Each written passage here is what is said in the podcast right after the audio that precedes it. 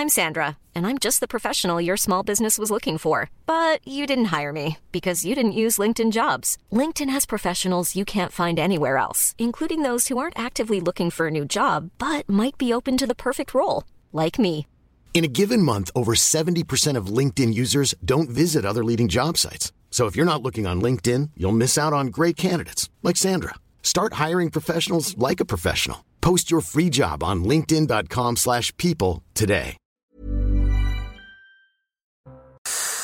Bonsoir à tous. Véronique Jacquier, Georges Fenech, Geoffroy Lejeune et Gilles-William Golnadel. Après notre émission d'hier qui a battu sous les records avec Eric Zemmour, 1 200 000 personnes nous ont écoutés. On pourra revenir d'ailleurs sur certaines choses qui ont été développées hier parce qu'on n'avait pas forcément beaucoup de temps hier pour débriefer ce qui se disait. Vous étiez content? Content de quoi? Content de ce qu'il disait, oui, c'était intéressant. Alors on pourra évidemment discuter, pourquoi pas. On parlera de Naël, bien sûr. Euh, Aujourd'hui, on parlera euh, de ce qui s'est euh, passé à, à Rouen avec une basilique qui a été profanée. Mais je voulais qu'on commence une nouvelle fois ce soir par l'affaire Bellatar. Vous savez que c'est le journal L'Express qui a révélé que les conseillers de l'Élysée ont reçu la semaine dernière Monsieur Yacine Bellatar, qui fait profession d'humoriste. Et un tribunal l'a condamné il y a quelques jours, c'était en septembre, à quatre mois de prison avec sursis pour menaces de mort et menaces de crime envers des personnalités du spectacle.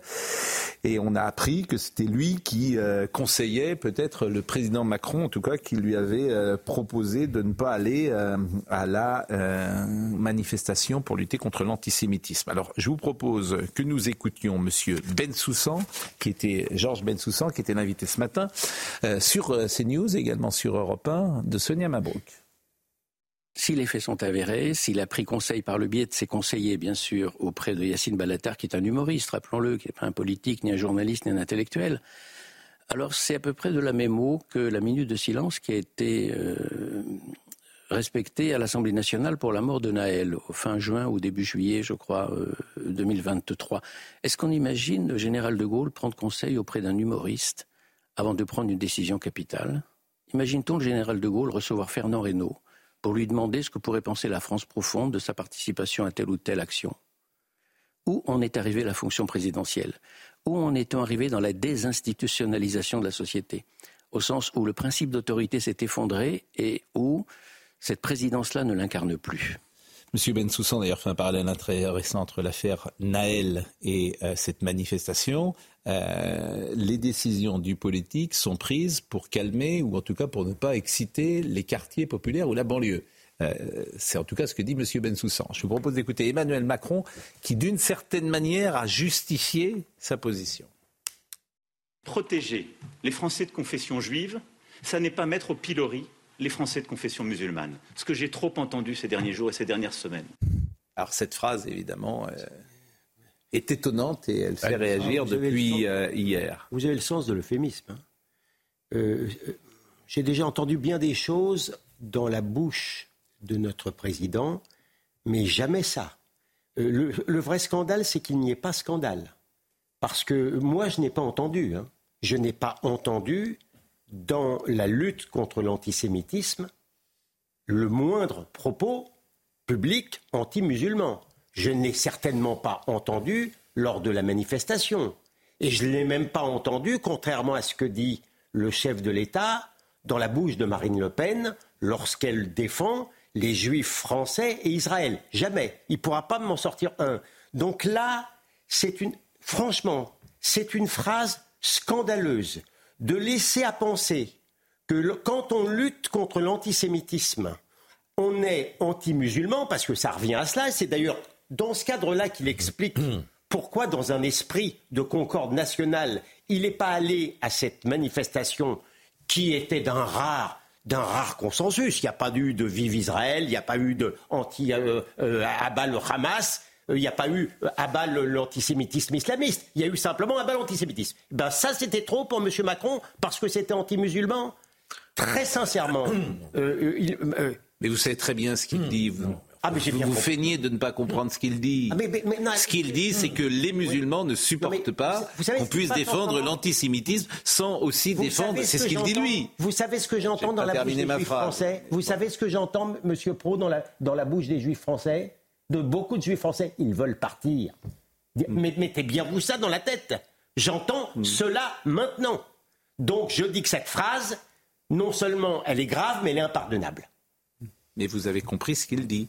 Ce Non, je sais dire. pourquoi il dit. C'est pas Voilà. pareil. Je comprends tout ce qu'il Voilà. dit et je C'est sais ça qui est important. Ah, oui, non, mais alors il faut le dire. Bah, il peut pas le dire. Il peut pas Non mais Il peut pas dire. Il peut pas dire. Les musulmans ne souhaitent pas qu'on combatte l'antisémitisme. Enfin, Si je peux me permettre, ça il fait... pourrait se taire. C'est ce qu'il pense, savez, hein, manifestement. Je- non mais s'il en est là, s'il en est là, si on et si on en si on en est là, il vaut mieux qu'il se taise. Ah, Puisqu'il c'est- est déjà il part battu, il n'y a plus de combat possible. Non, mais- Il vaut mieux se taire Parce que d'aggraver les choses. C'est gra- grave. Hmm. C'est ce qui est manifestement, c'est l'interprétation. Je précise, c'est l'interprétation que, en sous-texte qu'on peut imaginer, qu'on peut imaginer, puisque par définition il ne le dit pas, mais qu'on peut interpréter. Enfin moi, j'ai pas besoin de Oui, faire l'exégèse. C'est terrible, c'est terrible parce qu'on sent qu'il y a une forme de capitulation. Il y a quand même des juifs qui se font menacer, qui se font casser la gueule. Euh, on a des actes antisémites qui explosent et le président ne se présente pas comme un bouclier pour, euh, pour ces Français-là. Les 200 000 personnes qui ont manifesté ne sont pas islamophobes ou anti-musulmanes, ce sont Mais, des mais, vous avez qui viennent 600 000 justement- juifs français, vous avez 8 ou 9 millions de musulmans. Le nombre. Mais on est d'accord, donc on cherche à... à- Et, et on va parler de l'affaire Naël. En fait, il y a une fracture qui se met en place sur tout le sujet aujourd'hui. L'affaire Naël, d'ailleurs, est très intéressante aussi. Une fracture Un policier est resté 4 mois en prison. Pour éviter. sans doute, peut-être, pourquoi pas, on va le dire comme ça, pour, euh, La paix sociale. pour acheter la paix sociale. Bon, mais tout le monde le comprend en fait en Bien France. sûr, bien tout le monde le comprend. Non, mais non, mais non. Mais effectivement, savez, c'est très compliqué. Ça fait un mois, Ah, ça fait c'est un peu plus d'un mois qu'on tombe à bras raccourcis à juste titre sur Mélenchon et la France insoumise parce Mm. qu'ils ont pris ce discours dès Voilà. le premier jour Voilà. euh, de dire euh, de, de défendre les musulmans qu'il s'agisse des, des habitants de Gaza ou des musulmans français en inventant une hypothétique islamophobie. Ça fait un mois qu'on leur tombe dessus Oui. parce qu'ils disent ça. Oui. Non, mais- Emmanuel Macron a dit exactement la même chose. Exactement la même chose. C'est un discours islamo-gauchiste raffiné, mais ça reste un discours islamo-gauchiste. dangereux pour les juifs. Non, mais, Parce euh, que faire, croire, faire croire mensongèrement que lorsqu'on lutte contre l'antisémitisme, alors on peut être anti-musulman, c'est braquer Ouais, euh, euh, vraiment le, le- le projecteur sur les juifs, pardon de vous le dire, mais- après avoir expliqué qui tuait Mais les ça bébés. montre surtout que vous avez un président qui a peur. Et ça, c'est jamais euh, mais c'est un une bonne chose d'avoir quelqu'un qui a peur. Pascal, ne nous cachons pas la réalité. J'ai l'impression qu'on se la cache un petit peu là. Le fait, on a bien vu qu'il n'y avait pas les musulmans, n'étaient pas là, à quelques exceptions près.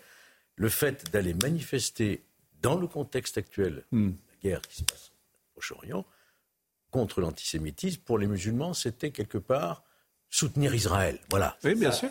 Comme ça qu'il faut décoder cette histoire. Vous avez parfaitement C'est raison. ça, en réalité. Vous, Vous avez parfaitement raison. Mais même euh, le recteur de la mosquée de Paris n'a pas voulu y aller. Mais, mais- En fait, bien sûr. Ils avaient ce sentiment-là. Et Monsieur Corsia, il dit qu'il n'a pas vu les. C'est pire que ça. c'est- Mais oui, mais Je tu, me tu admets- c'est la lecture qui a été faite. Mais t'as mille fois raison. Et il me demande. Alors après le choix, le choix de Blattard, alors là il est très contestable. Alors, c'est bien- oui, ça, c'est pour le moins contestable. c'est un mauvais conseil, puisque au fond, il n'y a pas eu de débordement. Il y avait deux anciens présidents de la République, les anciens, l'actuel Premier ministre, des ministres qui étaient présents. Ça n'a pas entraîné de débordement Mais- mais- dans les banlieues. Je, je vous répète aujourd'hui, vous- il y, a- il y a une fracture qui se met en place dans le pays aujourd'hui. euh, c'est incontestable. On va, on va parler de l'affaire Naël dans une seconde, mais on va retrouver la, la même frontière. Mais je- Quand- on quand va retrouver la même frontière. C'est ce pays, et d'où l'interprétation que disait euh, hier euh, notre ami Éric Zemmour, et on pourra évidemment la, la contester, parce qu'il dit qu'il y a deux peuples. Évidemment que cette phrase est- a été très discutée d'ailleurs aujourd'hui, parce qu'il il- il n'a pas raison. Il n'y a pas deux peuples. On euh, va parler en- de l'affaire. Naël, là Mais bien sûr, Non, on mais peut en parler dans la seconde. Il faut la mettre en rapport avec les 35 heures de, de travaux d'intérêt général. Oui. Non, mais si. Mais vous avez raison. Le même jour. Mais vous avez, vous avez un raison. Mais incarcéré. vous avez raison. Vous, avez un policier qui a été traîné sur 20 Vous avez raison. Bon, en tout cas, vous avez un président. condamné à 35 heures de Mais, travail d'intérêt mais de dire ce que dit Geoffroy Lejeune, c'est que vous avez un président qui, a un- qui parle comme un islamo-gauchiste, et c'est un islamo-gauchisme sophistiqué, dites-vous, mais ce qu'il a dit, cette phrase, ce qui m'étonne, moi, toujours dans l'espace médiatique, cette phrase, moi, je la trouve folle. cette Mais on phrase. aurait dû la elle, commenter. elle, est- elle passe sous silence. Complètement d'accord. Elle quelle passe sous phrase silence. Tu- La phrase qu'on vient, ben, vous voulez qu'on Ah la oui. réécoute Non, non. Bon, Mais- on peut la réécouter, il y aurait dire 8 secondes. on peut la Je demande à Benjamin Naud de la réécouter parce que je la trouve absolument incroyable. Le problème, c'est que il est interrogé sur rien, Emmanuel Macron, aujourd'hui. Sur rien. Quand il va sur un plateau de télévision, personne ne l'interroge. Euh, euh, cette émission va, va, célébrer ses 7 ans, l'heure des pros, et CNews va célébrer également son anniversaire. Il n'est jamais venu sur CNews. Quand même extraordinaire. Il n'est jamais venu. Interrogez-vous pourquoi il ne vient pas. et vous aurez déjà une réponse. Sur Parce qu'il ne veut pas être interrogé et sans doute mis en difficulté de parler je trouve Georges Bensoussan oui. trop gentil parce que moi, j'aurais préféré que l'équivalent de Fernand Reynaud aille effectivement à l'Élysée. C'est Guillaume Meurice des banlieues, Monsieur Bellatar, repris de justice, c'est pas la même chose. Oui, il a été et ce que vous dites, il a gagné il a gagné. Ah non, non, il a été condamné à 4 mois de prison avec sursis pour menace de mort et menace de crime envers des personnalités du en spectacle. Conseillant, en conseillant. Ah oui, oui, là, ah il a gagné. La manifestation ah n'a bah pas été la même. Ah, bah, il, a, gagné, mais c'est un, mais c'est. Ah bon. Alain, je veux dire, De Gaulle avait Alain Perfit. Monsieur Macron a Bellatar. Si je, je dis, chacun choisit ses conseillers. Si je puis me permettre, Bellatar va pas donner un conseil à l'Élysée. Il va, il va proférer une menace. C'est plus exactement ça qui s'est passé. Bon, on peut le réécouter, le président de la République. Je demande. À... Allez, écoutez, ça dure 8 secondes. Protéger les Français de confession juive, ça n'est pas mettre au pilori les Français de confession musulmane. Ce que j'ai trop entendu ces derniers jours et ces dernières semaines. Vous vous rendez compte Ce que j'ai trop entendu ces dernières semaines? Qui Où Qui Où Quand Comment? En fait, il dit n'importe quoi. La vérité, c'est qu'il dit n'importe quoi. Ça témoigne d'une chose. Mais c'est pas grave. Mais ça témoigne d'une chose, notamment quand il reçoit euh, Yacine Bellatar à l'Elysée, c'est que c'est un homme qui n'a pas de conscience. Parce que quand M. Bensoussan dit effectivement, est-ce qu'on imagine mm. le général de Gaulle recevoir un tel, euh, un tel personnage le général de Gaulle avait une conscience et il n'avait pas besoin qu'on dicte quoi que ce soit à sa conscience. L'affaire Naël, si j'ose dire, l'affaire Naël, parce que euh, ce qui aujourd'hui a fait réagir, c'est le tweet de Rachel Keke, qui est, euh, comme vous savez, député. Le policier qui a tué Naël gratuitement à bout partant est libéré, il ressort de cette affaire millionnaire. Message envoyé aux jeunes des quartiers populaires, votre vie ne vaut rien et pire, on s'enrichit de votre meurtre. On ne lâchera jamais le combat pour la justice. Je rappelle que... Euh, qui a dit ça? Rachel Keke. Innocent, qui? hein, Rachel Keke qui est député de la France Insoumise. Je rappelle qu'une instruction est en cours. Il est présumé innocent. Il est présumé innocent, mais manifestement. Il fait 4 mois. Bon, la mort de Naël est, plus qu'une bavure. On parle d'un garçon de 17 ans tué par un policier. En France, ce sont 15 morts depuis le 1er janvier 2022. En Allemagne, c'est un mort en 10 ans. Combien d'autres morts faudra-t-il pour abroger la loi de 2017 Il y a urgence. C'est le tweet de M. Porte. Euh, je vous propose d'écouter plusieurs réactions avant de vous donner la parole. Peut-être Mathieu Vallet de la police. Oui, une libération tardive, un policier qui, dans le cadre de ses fonctions, utilise la force, son arme, pour protéger sa vie et celle des autres, ne devrait jamais terminer en prison. Un contrôle judiciaire ou une assignation à résidence aurait été largement suffisant pour ce policier de la République. C'est pas un voyou, c'est pas une crapule, même s'il a été traité en tant que tel par les magistrats. D'ailleurs, on aimerait que la même célérité s'applique aux voyous qu'on n'interpelle que trop souvent sur la voie publique. Et aujourd'hui, il y a un vrai sujet, Pascal Pro. Quand vous êtes policier sur le terrain, que le matin ou le soir, vous vous levez pour protéger la population de ces refus d'obtempérer qui ont lieu toutes les 20 minutes dans notre pays. Le policier doit faire quoi? Laisser ces fous furieux du guidon, ces fous furieux du volant, faire des victimes, écraser votre fille, écraser votre ami, écraser votre femme ou votre conjoint, et qu'après on dise que fait la police. C'est même belles âmes qui disent, ben Naël est mort pour rien. Ben non, s'il fait pas de refus d'obtempérer, il n'y a pas de mort. Le refus d'obtempérer tue dans notre pays. Et ce policier, en un dixième de seconde, aujourd'hui, on demande à nos gardiens de la paix, à nos policiers, dans un temps très court, très rapide, dans des conditions extrêmement difficiles, de prendre une décision. Alors, ceux des plateaux télé ou ceux qui ont jamais mis un uniforme vous diront qu'il n'y a qu'un faucon. En tout cas, aujourd'hui, sur le terrain, c'est compliqué. Je rends hommage à mes collègues. Et ce policier, j'en suis persuadé, ne s'est jamais levé non seulement pour tuer, mais encore moins pour entraîner le décès de ce jeune homme, Naël, qui, je le rappelle, s'il n'avait pas commis ce refus d'obtempérer, serait aujourd'hui encore parmi nous. Il faut avoir le courage de le dire, parce que c'est aussi ça qu'il faut retenir de cet événement. Bon, c'est des sujets très sensibles, hmm. bien sûr, parce qu'un jeune homme est mort, euh, qu'une enquête est en cours et que euh, cette mort, comme c'est un jeune homme euh, qui est issu de l'immigration, hmm. eh bien, c'est interprété comme parfois un acte raciste, un crime raciste, un meurtre raciste, que sais-je. Et on voit bien la, la, fracture qu'il y a dans l'opinion auprès de certains, en tout cas. tels que sont interprétés les faits. Il ne faut pas se cacher la face. Je pense que la justice l'a incarcéré provisoirement alors qu'il avait des garanties de représentation, ce policier, qu'ils avaient déjà été entendus. C'est pour éviter qu'il y ait des troubles mm. à l'ordre public. Sauf que les troubles à l'ordre public, on les a quand même eus, puisqu'il y a eu les émeutes, mm. fin juin et juillet, alors que le policier avait été incarcéré. Bien sûr. On voit bien. Donc la présomption d'innocence, il ne faut pas la bafouer. La détention provisoire, 4 mois, c'était le maximum. Hein. Il aurait fallu la prolonger, d'accord? C'était 4 mois. Donc je ne crois pas qu'il y ait vraiment, euh, du point de vue de la députée, de quoi remettre en cause la présomption d'innocence dans les termes euh, excessifs, pour ne pas dire plus, qu'elle a employés. Il a tué, mais qu'est-ce qu'elle en sait? Est-ce qu'elle a accès au dossier pour savoir si c'est volontaire, les conditions? C'est la justice qui le dira au bout du compte.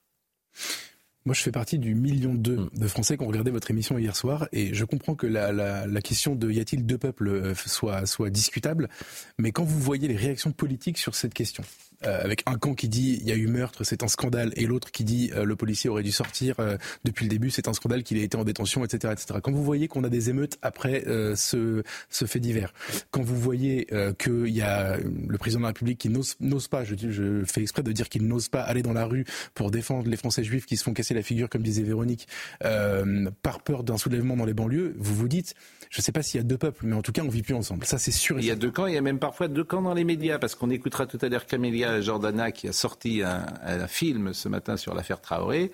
Elle est reçue évidemment sur euh, France Inter, qui euh, bien sûr a vu le film, d'abord qui était un bide complet, hein. personne n'est allé le voir aujourd'hui, c'est bon.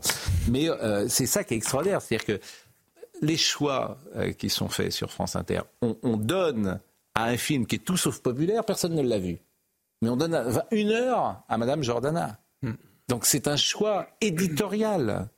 Bien évidemment. Ça veut bien dire que sociologiquement, il y a deux peuples. Bah, il y a bah, je dirais pas. en tout cas, il y a, il y a des gens qui, il y a deux camps euh, qui s'opposent. Il y a deux. Moi, Il y a des nuances à apporter. Il y a un mais le mot peuple, évidemment. L'ordre. Il y en a un autre qui veut le désordre à l'école de la France insoumise. Je voudrais aussi rappeler. Bon, avant la colonisation, il y a un peuple d'après la colonisation. Enfin, on le voit Je ne sais pas comment elle aura, comment elle aura traité ce film, mais je rappelle quand même qu'il y a eu un non-lieu dans l'affaire. Euh, Traoré qui a bénéficié aux gendarmes. Donc il n'y a pas d'affaire, entre guillemets. Il y a eu une instruction, il y a eu un non-lieu, il n'y a pas eu de... voilà, je vous propose d'écouter simplement sur, sur cette affaire-là dont on parle du policier, que ceux comme cette dame qui, est, qui, qui, qui n'en revient pas qu'un homme puisse sortir au bout de quatre mois de prison, ce sont ceux qui en général disent que la prison ne sert de rien.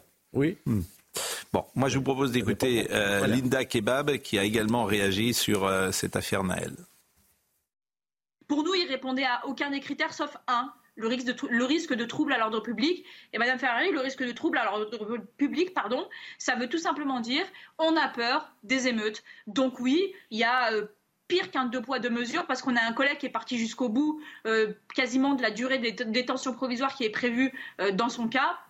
Alors que, comme je vous l'ai dit, le seul risque finalement que les juges ont craint, c'est bah, que le pays soit mis à mmh. feu et à sang. Je rappelle juste que le jour où il est décidé de placer notre collègue en détention provisoire, c'est dire à quel point la décision a été vachement efficace, ça a été la nuit la plus exécrable en matière d'émeute. C'est-à-dire que les heures qui ont suivi, ça a été la nuit d'émeute la plus dure, la plus hard. Donc en plus, cette décision, elle a servi à rien, à part briser un homme qui, le matin, est sorti de chez lui et qui avait une arme à la ceinture, non pas pour braquer une banque ou pour se venger de son voisin, mais pour protéger la population. Nous, on a toujours dit, on n'est pas contre une enquête dès lors qu'il y a un usage de la force. Évidemment, on est en démocratie, c'est normal qu'on s'interroge sur l'usage de la force. En revanche, traiter un policier qui avait fait usage de son arme comme une personne qui sortirait de chez elle avec son arme pour aller commettre une infraction de droit commun, pour nous, c'est pas acceptable.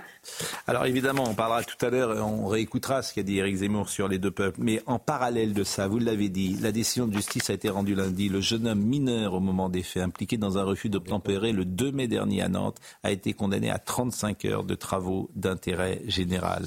Ce jour-là, dans les quartiers nord de la ville, il avait percuté et traîné au sol un policier sur une vingtaine de mètres au volant d'une voiture volée quelques jours avant. Et euh, il y a un policier qui a dit Cela m'inquiète pour la continuité de ma carrière et de celle de mes collègues policiers confrontés à une violence en constante augmentation, ainsi qu'au message envoyé aux délinquants avec ce type de réponse pénale. Je répète cette chose incroyablement folle. Il percute, il traîne au sol un policier sur une vingtaine de mètres et il est condamné à 35 heures de travaux d'intérêt général. Il est mineur. Et j'ajoute, pardon, j'ajoute qu'il a policier a 30 jours d'incapacité de travail. Oui, puis des pertes de mémoire. Avec des atteintes au, cerveau. Bien sûr, Et ça, c'est le résultat de ce que j'avais critiqué précédemment, c'est-à-dire la nouvelle réforme pour les mineurs avec la césure du procès pénal. On l'a jugé au mois de mai, je crois. On l'a dit qu'il était coupable. On le renvoie chez lui et quelques mois plus tard, on le fait revenir. Donc voilà, on va voir maintenant réfléchir. Qu'est-ce qu'on va, il s'est très bien tenu. Il s'est ah, très bien tenu. très bien tenu. Donc il n'y a plus besoin de le condamner. 35 heures, c'est vraiment une symbolique d'ailleurs. Hein, 35 heures de, de travail dans l'intérêt général qui ne fera sans doute pas d'ailleurs. Mais là, c'est un déni de justice. Je veux ajouter quelque chose sur cette notion d'ordre public. Hmm. Donc, puisque il faut prévenir. Supposons donc que l'autre camp, appelons-le notre camp, considère que cela, renverser un, flic, c'est horrible. Ou, ou justement, euh, euh, euh, violer une, une, une, jeune femme à, Cherbourg. Et qu'il y ait des émeutes.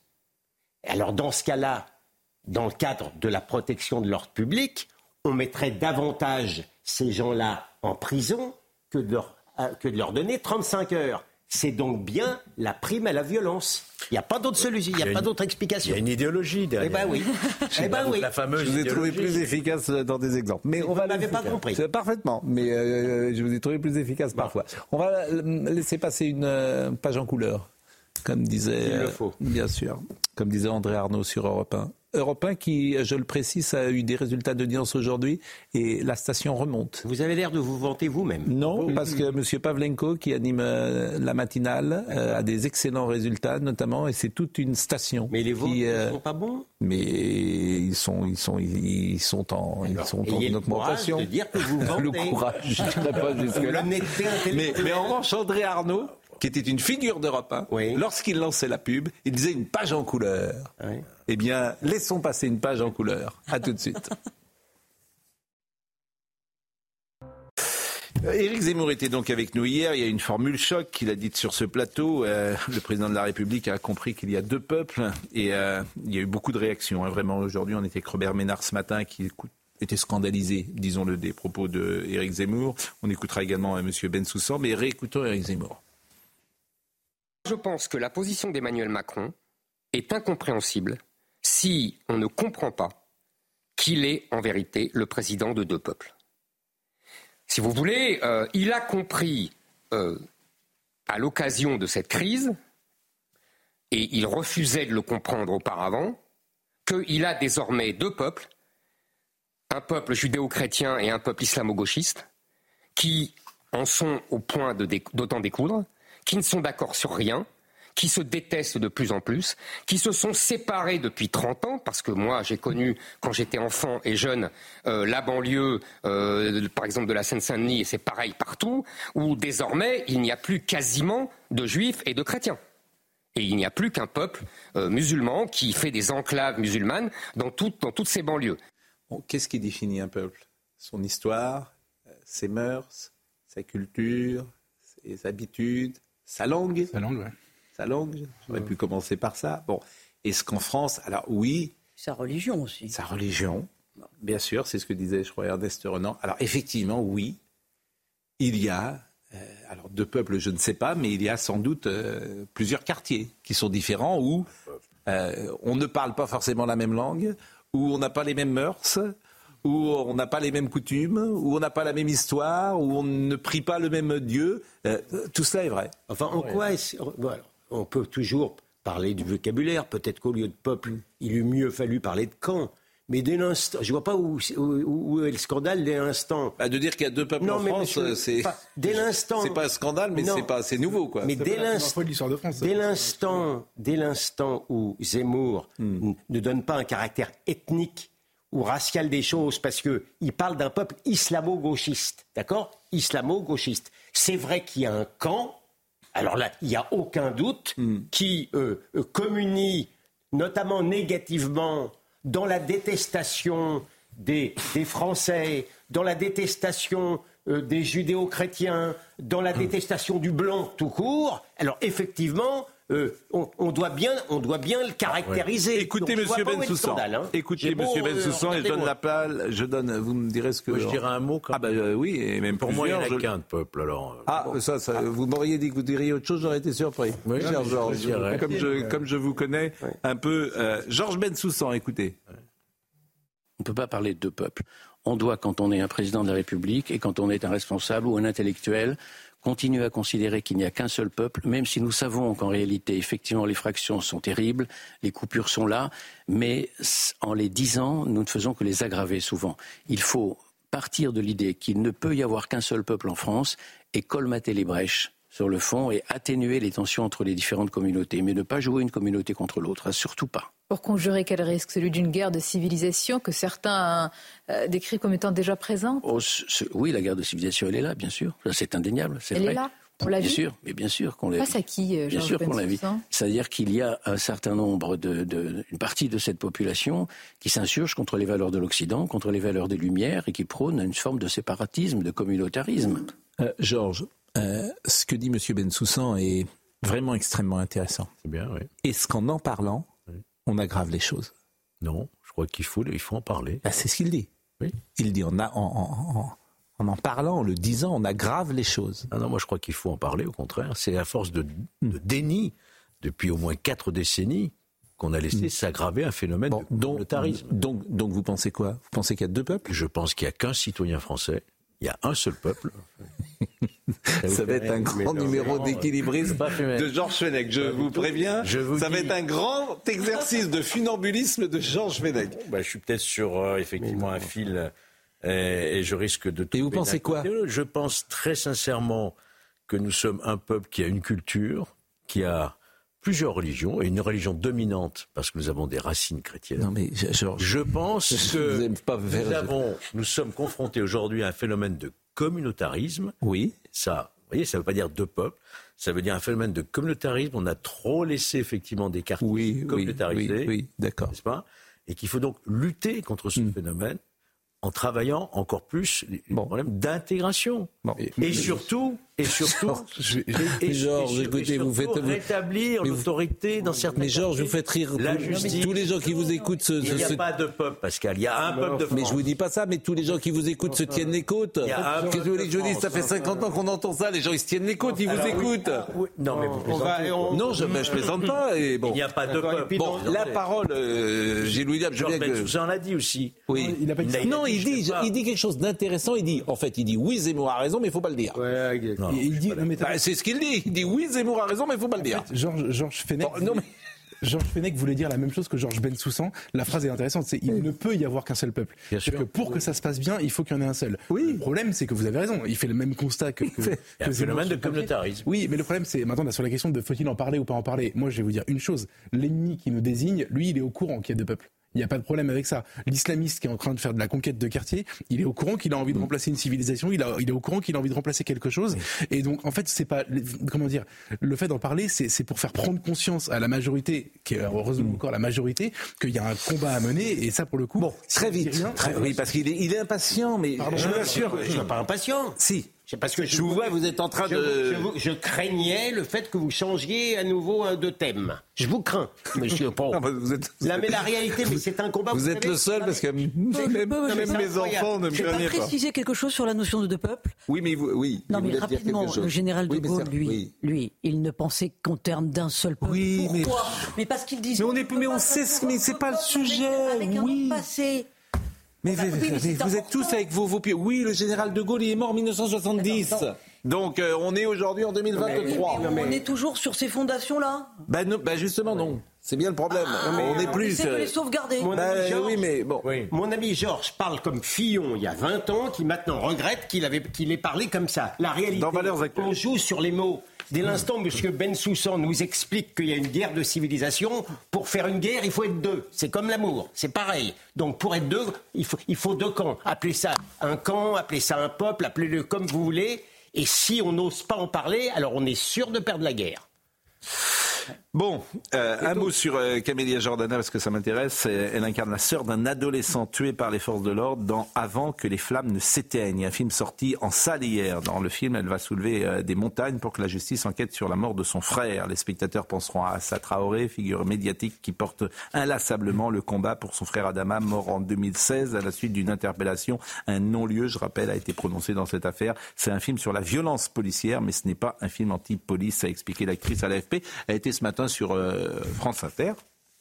ah bon Tiens, c'est un choix. C'est un choix. Un hasard. Euh, je vous propose d'écouter euh, Camélia Jordana, qui par ailleurs a beaucoup de talent comme actrice et comme chanteuse. C'est vrai. Ah bon? Ce film a été tourné euh, peut-être euh, près de huit mois avant euh, la, la mort de Naël, mais il a été tourné euh, quelques mois et quelques années après des dizaines et des dizaines et des dizaines et des dizaines et des dizaines d'autres. Euh, ce film existe justement parce que Mehdi a voulu offrir un point de vue. euh, le luxe du cinéma, c'est de pouvoir proposer un point de vue. On a la chance en France de pouvoir être euh, dans un pays de débat. Moi, le débat, c'est une chose que j'adore. Je pense que c'est extrêmement précieux. Euh, j'adore ne pas être d'accord avec des gens, j'adore que des gens ne soient pas d'accord avec moi. Et hum, je pense que le cinéma peut permettre ça. Bon, en tout cas, bah, c'est bien ce qu'elle dit. euh, bon. Bah, c'est bien qu'on, euh, Ah, de vouloir parler euh, avec Ah bon, des gens. j'aimerais les- beaucoup qu'il y ait J'ai des- pas fini ma phrase. Pardonnez-moi. Mais c'est bien de ne pas être d'accord avec euh, quelqu'un et de vouloir discuter avec lui. Ah Oui, non, mais non, mais moi j'aimerais beaucoup, vous voyez, dans le- le- l'espace cinématographique français, Hmm. qu'il y ait un véritable débat. Euh, vous voyez, que, que, qu'il y ait- qu'il y ait un film un jour, justement, qui met en scène euh, des policiers qui sont victimes de leur devoir. Et, qui, et que Il y a eu Bac Nord. Oui, Bac Nord, oui, d'accord. bah, il faut voir. Bah, comment il faut, ils ont été il accueillis. faut Mais, ça- voir. mais le public a suivi. Il faut, oui, mais il faut voir ce qu'ils ont pris, Bac Nord, justement. Euh, C'était un film euh, fasciste et raciste, je crois, avait dit euh, Libération. Je suis pas sûr d'ailleurs de, si la phrase, mais c'était un film d'extrême droite, je crois, avait bon, dit Bac Nord. euh, Mais tout est d'extrême droite de toute façon. Bah, Généralement, c'est faut pas c'est se cacher généralement. derrière son petit doigt. C'est un film qui est à la gloire d'Adama Traoré, qui veut Oui. dire beaucoup de bien d'Adama Traoré. Il, parlera Il y a de l'argent public. Hein. il, il parlera certainement pas de la fourchette d'Adama Traoré qui, euh, avec le- laquelle il a menacé un, un, co- un- un- un- un co-détenu pour obtenir une fellation. On parlera pas de ça. Parce que Adama Traoré, c'est un bourreau qui doit passer pour une victime. La réalité, c'est ça. Dans l'univers cinématographique France Inter. Bon, faisons attention, bien sûr. Non, non, non, là, il n'y a pas à faire attention. Il n'y a pas à faire attention. La personne en question a été, a été indemnisée par la justice dans ce cadre-là. Bon. Je fais pas. je- Il n'y a pas de violence policière.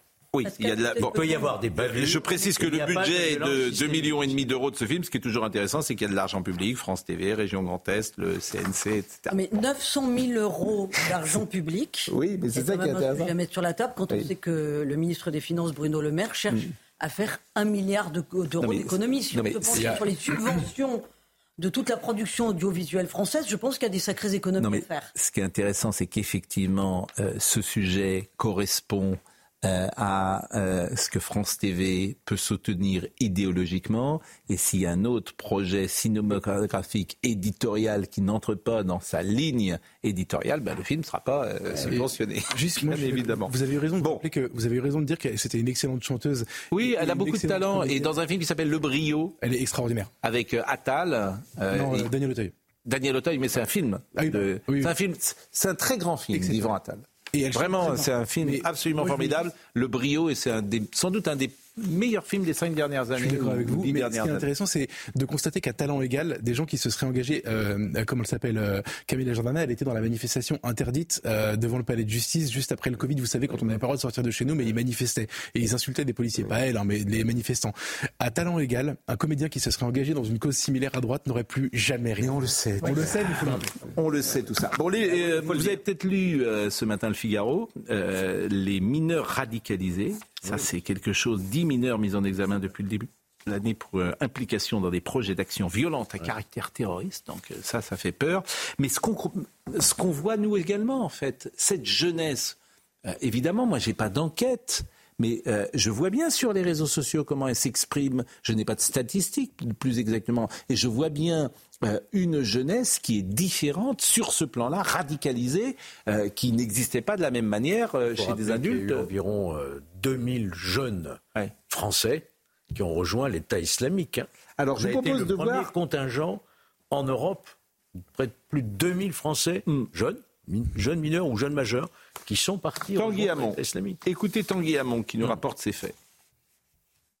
Se trouve-t-on face à une nouvelle génération de terroristes? Le procureur national antiterroriste Jean-François Ricard s'est lui-même posé la question il y a quelques jours dans les médias.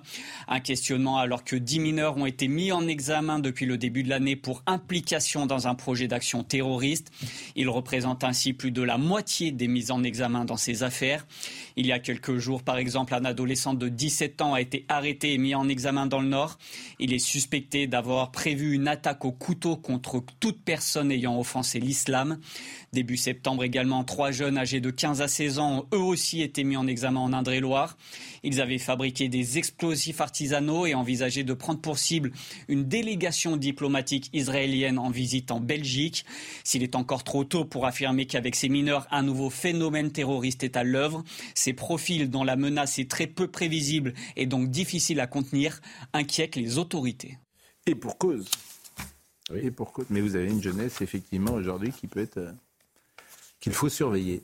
Qu'il faut surveiller. Et on voit pas. D'ailleurs, vous savez, on a essayé à un moment d'ouvrir de, des centres de déradicalisation. On en a ouvert quatre sur le mode volontaire.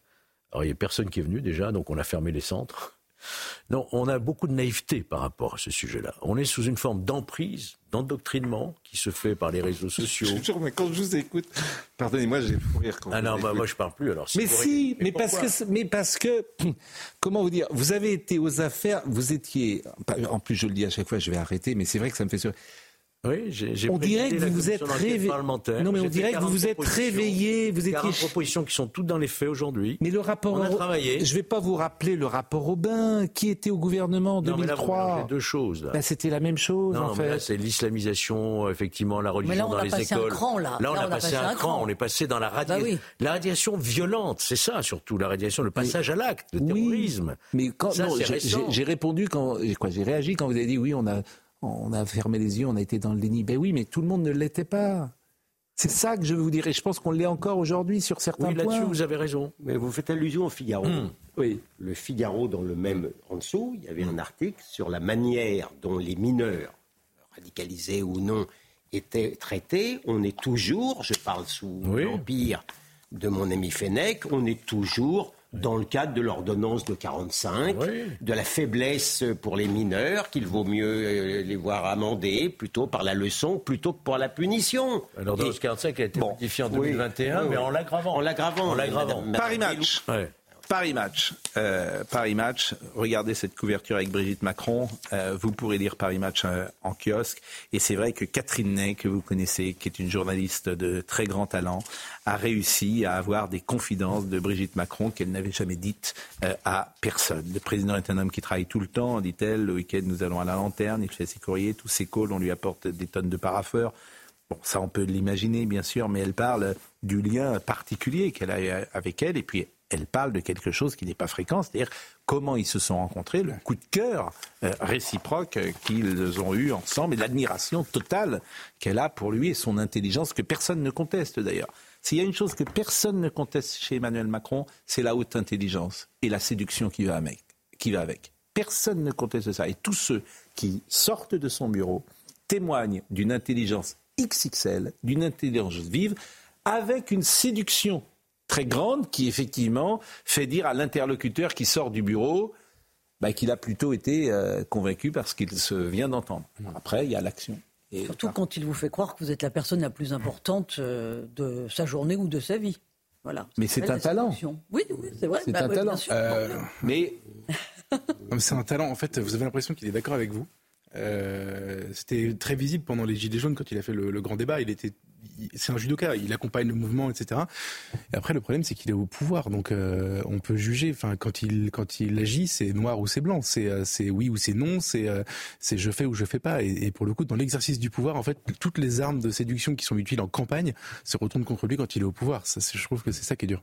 Bon, écoutez, en tout cas, Catherine Non, mais il y a un mystère Macron. Non, il y a, la psychologie, c'est important. est intelligent et psychologiquement, il, y a, une manière de, de, penser doublement qui m'a toujours intrigué et peut-être même inquiété. C'est-à-dire? Ah ben, Je pense qu'il pense qu'il a une, sorte de strabisme, je ne sais pas. Euh, c'est un homme. Euh, Finkielkraut l'a dit très bien hier dans le Figaro. C'est un caméléon sur une nappe à carreaux. C'est un peu embêtant, si vous voulez. Alors, on peut être très intelligent, mais si vous pensez comme ça, c'est un peu gênant pour les autres. C'est compliqué tout ça. Hein. C'est un peu angoissant. Il a notre destin entre ses mains. Euh, c'est un peu angoissant. Tout à l'heure, Véronique utilisait l'expression euh, bouclier. Il devrait être en ce moment le bouclier. Alors pour les, Français juifs, mais pour plein d'autres gens aussi. Euh, il, il, est pour les Français tout court. Pour les Français tout court. C'est intéressant d'ailleurs ce que vous dites, parce que c'est un élément psychologique qui n'est pas rassurant. écoutons ce que disait Catherine Ney de cet entretien qu'elle a eu avec Brigitte Macron, qui voulait évidemment aussi laisser passer des choses. Bien évidemment, euh, elle avait sans doute envie qu'on euh, ait accès à certaines informations. Écoutez, Catherine Nest, c'était sur Europe 1 ce matin, entre 11h et 13h, il y a une émission intéressante que vous pouvez ah écouter tous les jours, euh, qui a des bons, qui a des bons, des bons résultats d'audience. Dans ce studio. Qui a des bons résultats d'audience. Ah oui. Exactement, entre 11h et 13h, vous pouvez soit être sur CNews, soit être sur Europe 1, donc vous avez le choix. Vous écrivez dans la presse aussi ou pas un peu, Pascal? Ça, ça nous a... Ça, Je vous parlerai de mon cabinet un jour. il y a de très Écoutons, écoutons Catherine Nell était sur Europe 1, cette magnifique euh, station. D'abord, en arrière-fond, il y a. Euh, elle révèle le, métier qu'elle a adoré et où elle dit Je ne savais pas si je n'avais pas fait de classe que j'avais cette vocation. Et elle dit, dans le fond, quand je sortais de cours, je me demandais pourquoi j'étais si heureuse, enfin comme s'il lui arrivait presque quelque chose d'amoureux. Et elle disait, c'est parce que j'avais besoin de leur regard, j'avais besoin de, transmettre. Alors elle, a ce besoin de transmettre. Et quand elle dit, euh, euh, pour moi, le summum, c'est quand la, sonne cloche, que le cours est fini et que les élèves restent comme s'ils voulaient continuer. Donc, euh, et, elle a connu ça. Bon, donc elle a aimé transmettre, elle a aimé donner des leçons de théâtre, elle a eu beaucoup d'élèves, elle aimait ses élèves et, elle, est, elle est tombée amoureuse du, de celui qui était hors norme. Voilà, c'est ça. Leur amour les a enfermés. Et elle, vous vous rendez compte, Il a 15 ans à ce moment-là? Il a 16 ans. Il a, euh, oui, 16 ans, il n'a pas 17 ans. Quoi. Et euh, donc, c'est quelque chose, ils sont, euh, c'est un combat à deux quelque chose de secret. Et donc, comme c'est secret, c'est sûrement très intense, très, et à la fois très déchirant pour elle, parce que ben, elle divorce. Hein. Elle doit dire mm. au père de ses enfants, euh, ben voilà, et pour les enfants. Et elle dit toute ma vie, j'ai voulu protéger mes enfants. Est-ce qu'elle a imaginé avoir un enfant avec Emmanuel Macron? Est-ce qu'elle en parle? Mais ben, elle me, moi, elle ne m'en a pas parlé. Euh, et s'ils n'en ont pas fait, c'est qu'ils n'en voulaient pas. Je pense qu'ils préféraient qu'il s'occupe d'elle. C'est vraiment passionnant de lire effectivement euh, ce portrait, cette interview euh, de Catherine Ney. Et puis euh, c'est une histoire particulière. Et forcément, il y a toujours, on a envie de percer le, mystère. Emmanuel Macron, souvent, je dis, moi, je n'ai pas les clés. Tu as envie de percer le mystère. Et peu de gens ont accès, sans doute, à, au fond, ce qu'ils pensent de la situation actuelle, puisqu'il est très souvent dans une ambivalence ou dans une ambiguïté. Que pense-t-il au fond, vraiment? Pourtant, il parle beaucoup. Certains disent trop. Il parle beaucoup, beaucoup trop, peut-être. Et c'est vrai que la semaine dernière, il a parlé le mercredi, il a parlé le jeudi, il a parlé le vendredi, il a parlé le samedi, il a parlé tous les jours. il a parlé langue suisse. La BBC, vrai. etc., à l'étranger, partout. C'est vrai. Mais c'est de tous les présidents, peut-être est-ce le plus mystérieux de ce point de vue-là. Mitterrand était pas mal quand même. Euh, oui, Mitterrand. il, y avait... quand même, il me semble, hein, il y avait euh, il y avait une clé de compréhension euh, chez Mitterrand. Qu'on Là, c'est plus. pas trouvé chez Macron. Mais attendez, Mitterrand, il a fallu attendre un peu. Hein. On apprend encore des choses aujourd'hui dans ses correspondances, etc. Enfin, je ne veux pas faire de match entre Mitterrand et Macron, mais euh, hmm. en revanche, ce intéressant, c'est de voir qu'est-ce qui restera après. Ah, ça, c'est autre chose. Oui. Qu'est-ce qui restera après? Je vous pousse pas. mais les, voilà. Bon, est-ce que vous croyez au lapsus? Est-ce que vous faites des lapsus de temps en temps euh, les uns et les autres? Est-ce que vous, croyez à la psychanalyse? Oui, il y a beaucoup. Beaucoup. Ah, Donc vous pensez que... Parler un freudien. Ah bon? Ah oui, Donc vous pensez que tout ce que vous avez fait dans votre vie, euh, vous était dicté par des choses que vous ne saviez pas et qu'on appelle l'inconscient? Oui, je crois à la force de l'inconscient, bien sûr. Oui. oui Donc, qui vous ont mué. Vous pouvez être, alors il faut savoir de temps en temps le maîtriser, et puis il faut savoir l'interpréter surtout. Oui, et vous avez. je crois donc au lapsus. Il y a eu un lapsus de deux députés cette semaine. Et là, il y en a un de M. Corbière. Vous êtes au courant de ce qu'il a dit, M. Corbière C'est très drôle. Il était ce matin sur France Info, Alexis Corbière. Il a commis un lapsus. Il a voulu parler de Jean-Luc Mélenchon. Il l'a appelé Jean-Marie Le Pen. C'est quand même en plus, il est en dé... bah oui, bien sûr, parce que C'est un lap- Enfin, il est transparent ce lapsus-là. Alors, parfois, il faut on- aller voir un très grand psychanalyste pour comprendre. Il est révélateur. Il est Ah, révélateur. le lapsus est révélateur. Oui, oui. Non, mais là, je veux dire, là, c'est pas la peine de connaître les clés de l'esprit de Monsieur Bon, ça l'a fait Corbière rire, ça pour l'a fait rire. comprendre. Est-ce que vous voulez l'écouter Ça l'a fait rire Est-ce que vous voulez écouter En fait, moi j'ai envie de le voir. Ouais. Écoutez. Il faut pas que ça soit fini. Moi, je suis pour que continue l'idée de l'unité, du rassemblement. Jean-Marie Le... Jean-Marie Le Pen. Oh là, quelle horreur. Jean-Luc. Mélenchon, vous alliez dire? Non, allez, j'en arrête. Certains de mes Mais amis, non. là, mais arrêtez. Vous, là, vous voyez, vous allez me mettre encore plus dans. euh, euh, Vous alliez dire quoi alors? J'allais dire Jean-Luc Mélenchon. J'allais dire Jean-Luc Mélenchon. Vous m'avez. Non, non, mais. euh, vous me troublez. Non, mais précisément, Jean-Luc Mélenchon disait une chose vraie que la NUPES est le plus court chemin pour la victoire en 2027. Il n'y a pas de quoi euh, commenter cela Ah, plus. bah non, euh, bah, en tout cas, euh, quand on parle de nouvel antisémitisme, voilà, peut-être qu'il y a aussi un lapsus Oui, de gens qui gâchent leur Parce que lui, c'est quand même démarqué par rapport. Franchement. Vous êtes né à Rouen, je crois. Oui. Et vous connaissez sans doute la basilique du Sacré-Cœur de Rouen? Oui. Euh, à l'ouest de la ville, elle a été Oui. vandalisée, elle a subi d'importants dégâts, notamment au niveau de l'autel et, et du chœur. Une statue a été cassée, des vases sacrés ont été volés. Euh, je vous propose euh, peut-être euh, d'écouter, de voir le sujet de euh, Michael Dos Santos. Sur l'autel, un pied de biche et le tabernacle. Ce coffre qui contient hostie et vin sacré est l'un des seuls objets à avoir résisté aux voleurs. C'est un tabernacle avec code et en fait ils ont trouvé la clé et tant mieux pour nous, ils ont mis la clé dans euh, le mauvais trou qui a déconnecté euh, le rapport avec le code qui était euh, euh, bien fait et donc ils n'ont pas pu l'ouvrir. Le cœur de la basilique a été vandalisé, la statue de Saint Antoine de Padoue brisée en mille morceaux. Les dommages sont estimés à plusieurs milliers d'euros. Les, vases euh, sacrés ont été euh, volés, donc les calices, les ciboires, euh, y compris ceux qui ne servaient que occasionnellement pour les très grandes fêtes et qu'on ne sortait de leur boîte que pour les solennités. Le curé de la paroisse a pu compter sur la solidarité des Rouennais. Les antiquaires de la région restent en état d'alerte en cas de revente des objets volés. Plusieurs fidèles se sont eux mobilisés pour protéger la basilique. Une protection de l'église par des paroissiens qui ont décidé de venir dormir dans l'église et qui sont se relayés 3, 4, 5 pères de famille euh, de 3 heures en 3 heures entre euh, le début de la nuit et la fin de la nuit. Cette profanation a choqué les habitants de la ville normande. C'est une atteinte à notre, à notre chrétienté et même si je ne le suis pas, on, doit le- on se doit de le protéger. Le patrimoine euh, des églises, c'est notre patrimoine occidental, c'est notre patrimoine religieux. Ça représente la France, ça fait partie de nous. C'est un véritable sacrilège et un blasphème. Pour l'heure, rien n'indique qu'il s'agisse d'un acte antichrétien. Le diocèse de Rouen a porté plainte. Une enquête a été ouverte.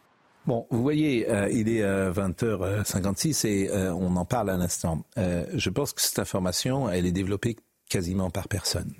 Et, euh, et bien sûr que je veux faire aucun parallèle avec une autre religion et euh, un autre monument s'il avait été attaqué, comment euh, l'opinion euh, médiatique le traiterait ce soir. Bien sûr qu'il ne faut pas instrumentaliser ce qui s'est passé. Bien sûr, tout cela est, est- est évident.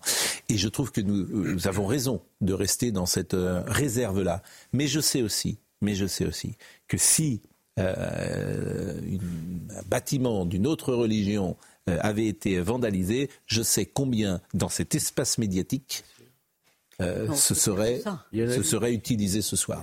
C'est pire que ça. Si un autre bâtiment qu'une église avait été vandalisé, je pense que Gérald Darmanin serait sur place ce soir.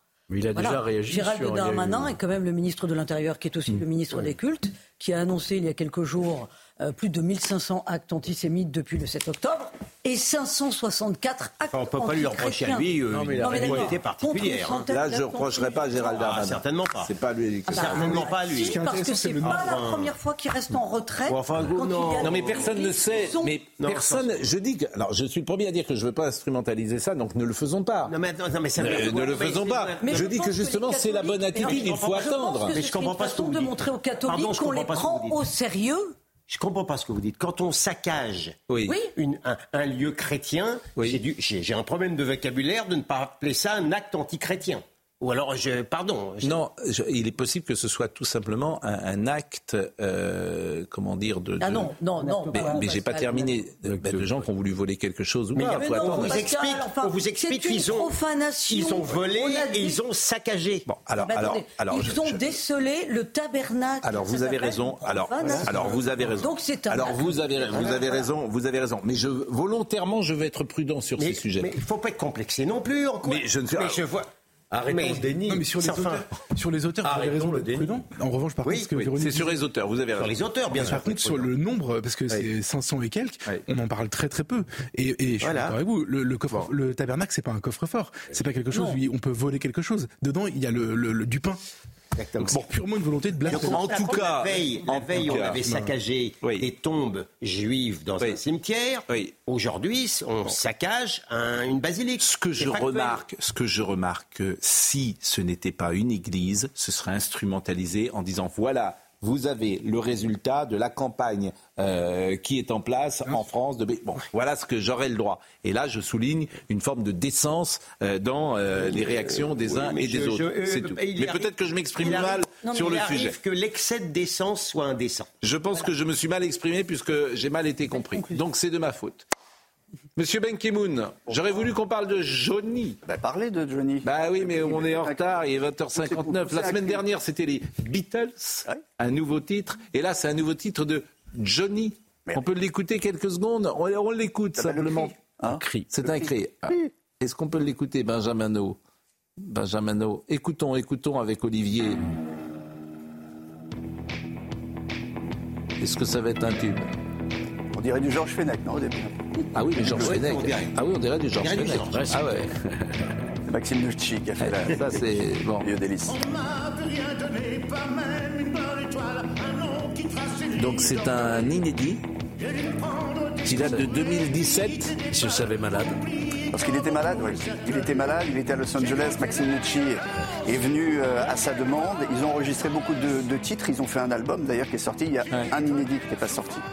Une chanson qui n'était pas sortie. Bon. Et en accord avec euh, Laetitia Hallyday, euh, ils ont décidé de la sortir. C'est toujours bien d'écouter un Johnny de toute façon et Il a encore de la voix. hein. bah euh, c'est toujours intéressant.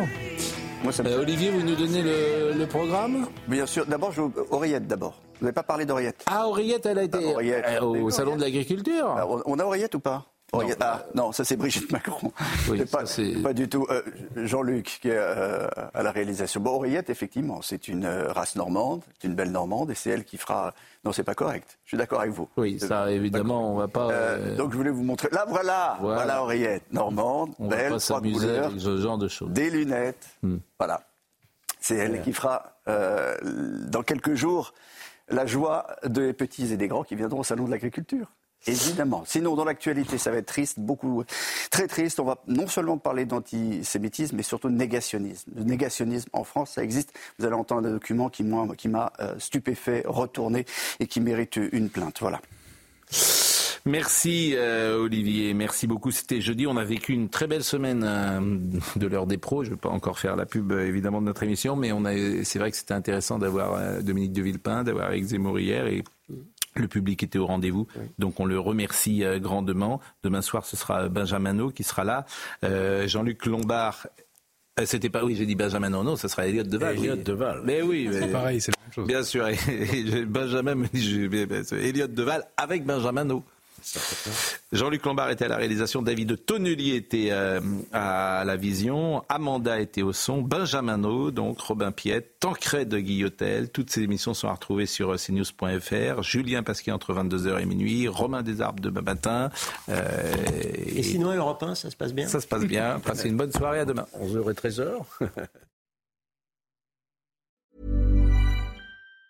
Planning for your next trip? Elevate your travel style with Quince. Quince has all the jet setting essentials you'll want for your next getaway, like European linen, premium luggage options, buttery soft Italian leather bags, and so much more. And it's all priced at 50 to 80% less than similar brands. Plus, Quince only works with factories that use safe and ethical manufacturing practices. Pack your bags with high-quality essentials you'll be wearing for vacations to come with Quince. Go to quince.com slash trip for free shipping and 365-day returns.